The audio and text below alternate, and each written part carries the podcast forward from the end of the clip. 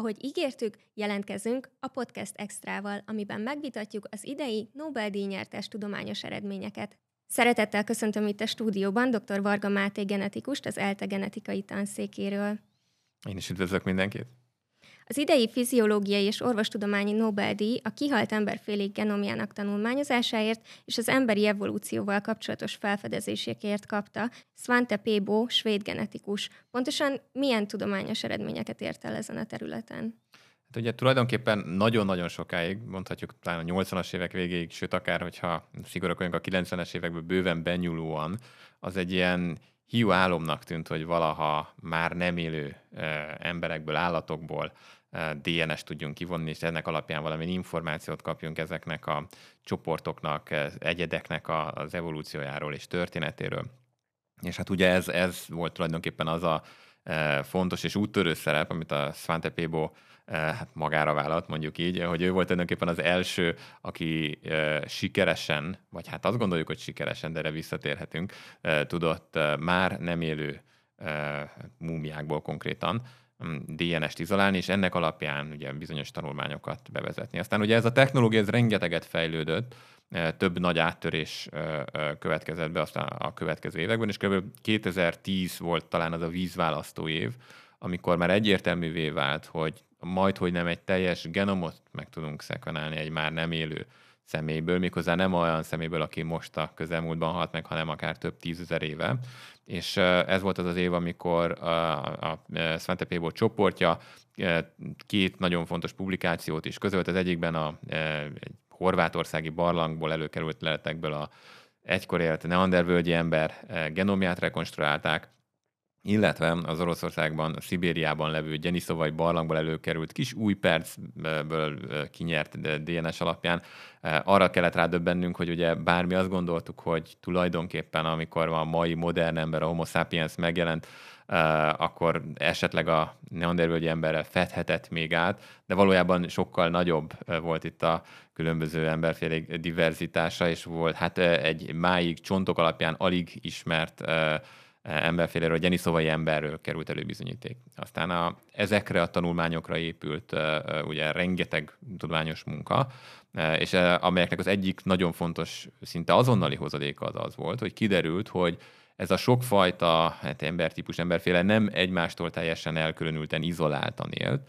hanem ahol átvettek, akkor ott bizony keveredtek is, és például ugye a mai európaiak azért kimutatható mennyiségben hordoznak a DNS-ükben neandervölgyi DNS-t, és a Dél-Kelet-Ázsiában ugyanez igaz a neandervölgyi DNS-re és a geniszovai ember DNS-ére is. Tehát ezeknek a korabeli mára hát bizonyos szempontból ugye kihaltnak tekintett emberféleknek a genetikai maradványa az itt van velünk és bennünk.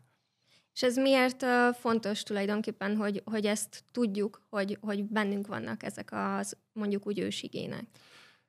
Hát egyrészt ugye nagyon sokat megtudunk a saját múltunkról, ugye, és ezt talán annyit előre tudunk reklámozni, hogy itt majd szerdán nekem kedves kollégáim Hajdú Tamás és Széchenyi Nagy Anna fognak beszélni arról, hogy mi az, amit ugyanezzel a technológiával az egészen hát modernebb, minden Neandervölgyénél újabb vándorlásokról meg lehet tudni. Tehát ezekkel a technológiákkal ma már az írott történelmen túl is betekintést nyerhetünk abba, hogy egyes területeknek, egyes népcsoportoknak hogyan történt a történetet, de ugyanakkor visszatérve ezekre a konkrét felfedezésekre, amelyek Svante Pébo nevéhez köthetők, ugye azt is láthatjuk, hogy bizonyos esetekben ezek a ezeknek a keveredéseknek a DNS-ei, DNS darabkái azért maradhattak meg a genomunkban, mert valami fontosat csináltak. Tehát itt ugye, hogy, hogy valami könnyen emészthetőt mondjak, tehát arra kell gondolni, hogy mire a modern ember megérkezik, addig már évtizedek, ha nem százezredek óta él a neandervölgyi ember ugye Európának különböző szegleteiben, vagy a geniszovai ember ugye Ázsiának különböző szegleteiben. És ennek megfelelően sokkal adoptálódottabbak voltak a, kö- a környező viszonyokhoz, és valószínűleg a keveredés egyik eredménye, illetve azoknak a DNS szakaszok megmaradásának a titka, amelyeket még ma is felfedezhetünk a mi genomunkban is, az az volt, hogy azokat a géneket, vagy azokat a génvariánsokat, allélokat, amelyek ezeknek a korabeli emberféléknek segítettek, hogy az adott helyhez adoptálódjanak, azokat az utódokban nagyobb sikerrel sikerült fenntartani. Tehát, hogy a, talán az egyik legszebb példa erre, hogy ugye a Tibetben ugye egy magas platón élnek az emberek, ami hát ugye oxigénben szegényebb, mint nyilván bármilyen tengerszint körüli magasság lenne, és ehhez általában valamilyen adaptációkra van szükség, hogy itt az emberek megfelelő mértékben tudjanak ugye oxigént szállítani a vérükben. És úgy néz ki, hogy az egyik olyan genetikai variáns, ami ezt lehetővé teszi, az például a geniszovai emberből származik.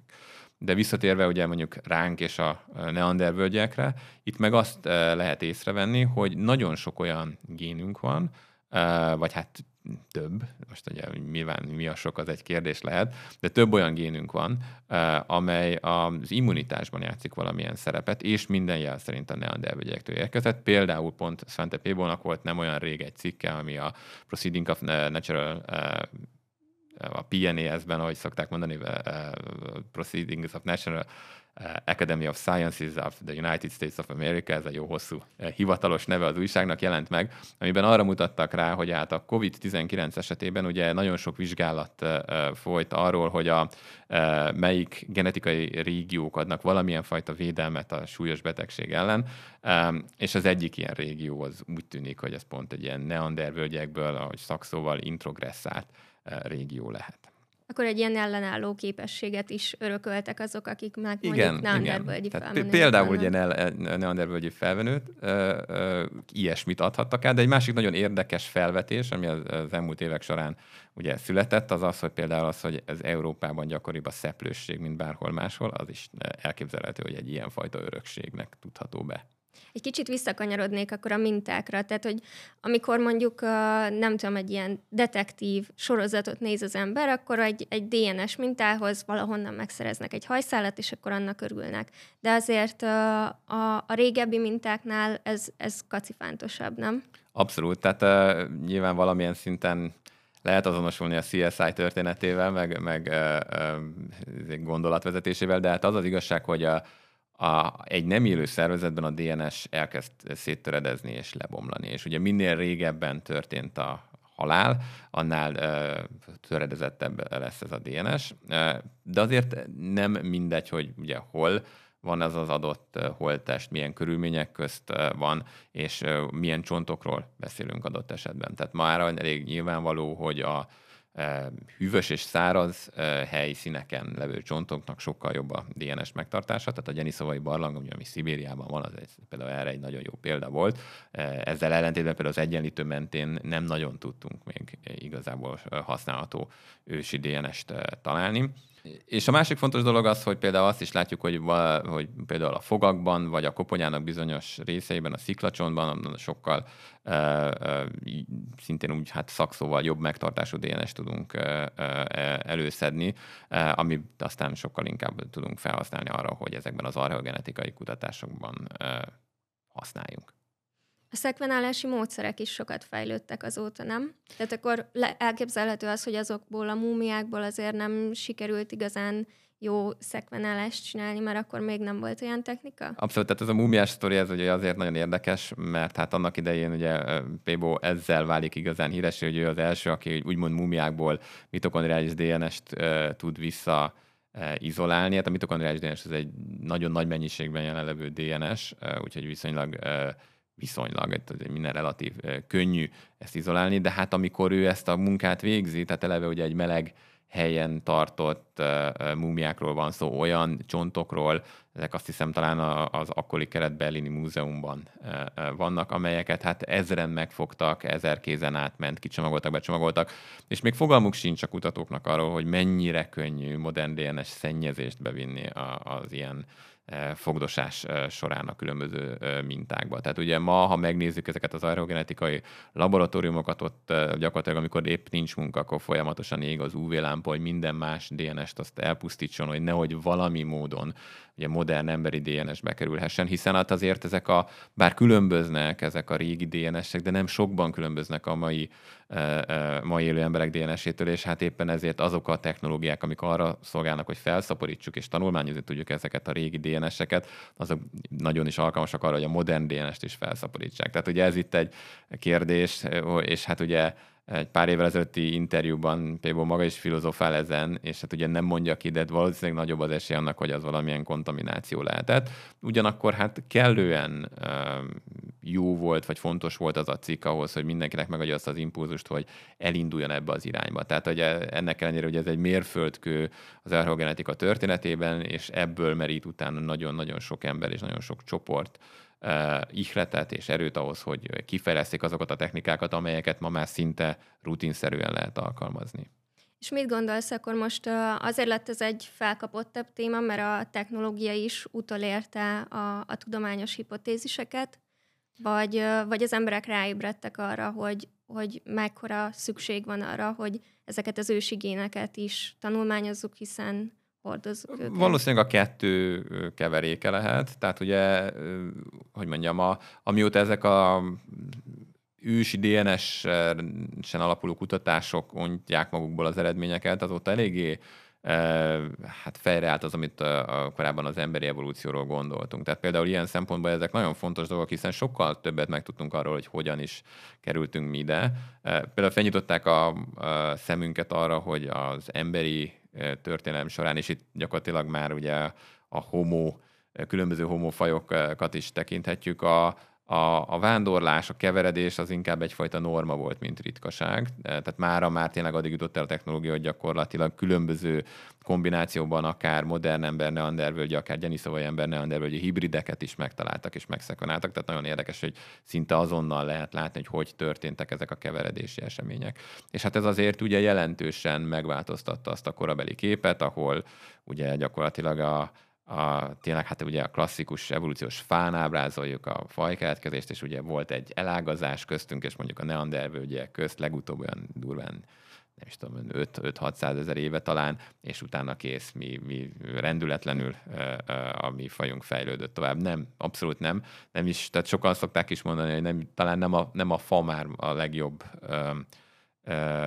hogy mondjam, metafora arra, hogy mi is történik az evolúcióban, főleg akkor, hogyha még viszonylag közeli rokonokról van szó, hanem egy ilyen korral, ahol oda-vissza ugye keveredési hullámok történhetnek, gének áramolhatnak egyik fajból a másikba ennek köszönhetően. Tehát ez, ez, ez mondom, talán nem lenne nem nagyon lehet alulbecsülni, hogy ez mennyire más szemlélet az, ami vel ma állunk ahhoz, hogy az emberi evolúció hogy történt, mint ahogy mondjuk három évtizeddel ezelőtt álltunk hozzá.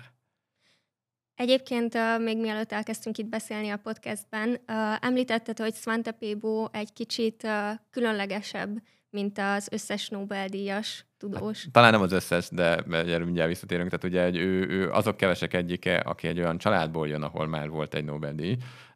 Az ő édesapja, hogyha jól lehetem, akkor Sune Bergström, szintén Nobel-díjas volt, aki 1982-ben a prostaglandinok felfedezésért kapott Nobel-díjat, és most így még megszámolgattam itt az adás előtt, és hogyha jól számolom, ez a nyolcadik olyan eset, ahol egy ilyen szülő-gyerek páros kapott Nobel-díjat, már nem egyszerre, hanem, hanem egymás után. Hát ugye talán az egyik leg ismertebb az ugye, hogy eh, Marie és Pierre Curie, Igen. ugye kémiai Nobel-díjasok voltak, és nekik a lányok is, eh, eh, Irene Jolie Curie szintén maga is Nobel-díjas lett, de hogyha jól írtam ki, akkor talán a legutolsó ilyen eset, most amit én találtam, az 2006-ban volt, amikor Roger Kornberg kapott kémiai Nobel-díjat, ő gyakorlatilag a géneknek az átíródását tanulmányozta, hogyha most elően leegyszerűsítem, és neki az édesapja Arthur Kornberg is Nobel-díjas volt. Hát akkor minden, minden esetre ritkaság számban megy. Azért ritkaság, de azért igen. előfordul. Én uh, most ezt a hallgatóknak is mondom, a, a Nobel díjnak, a nobelprize.org-nak az Instagram oldalán láttam, hogy ugye ez egy szuper titkos folyamat mindig. Nem is tudjuk, hogy kiket neveznek, akiket felkérnek, hogy nevezzenek valakit, az is titkos. Tehát uh, tényleg egy meglepetés magának a, a kutatónak. És uh, Pébo reggel itta a kávéját, amikor megkapta ezt a hírt, és a feleségének újságolta először, aki csinált róla egy képet, úgyhogy ezt az Instagram oldalukon meg tudjátok nézni. Igen, hát ez, ez általában tényleg ez hétpecsétes titokként őrzik, hogy, hogy nehogy kiszivárogjon, és tényleg maga díjazott legyen az első, aki a, hát a döntéshozók után ezt, ezt valóban meg tudja. Úgyhogy főleg hát az utóbbi évben, amikor, években, amikor már az emberek mobiltelefonokkal is tudnak kis videókat csinálni, akkor számos ilyen érdekes felvétel született, ahol látszik, hogy mi az elsőre, valóban az első reakciója valakinek, amikor megtudja, hogy megkapta ezt a díjat. Nagyon szépen köszönjük a beszélgetést, a hallgatóknak pedig üzenem, hogy tartsatok velünk holnap is, hiszen érkezik majd a fizikai Nobel-díj kihirdetés is. Én is köszönöm szépen a meghívást. Sziasztok!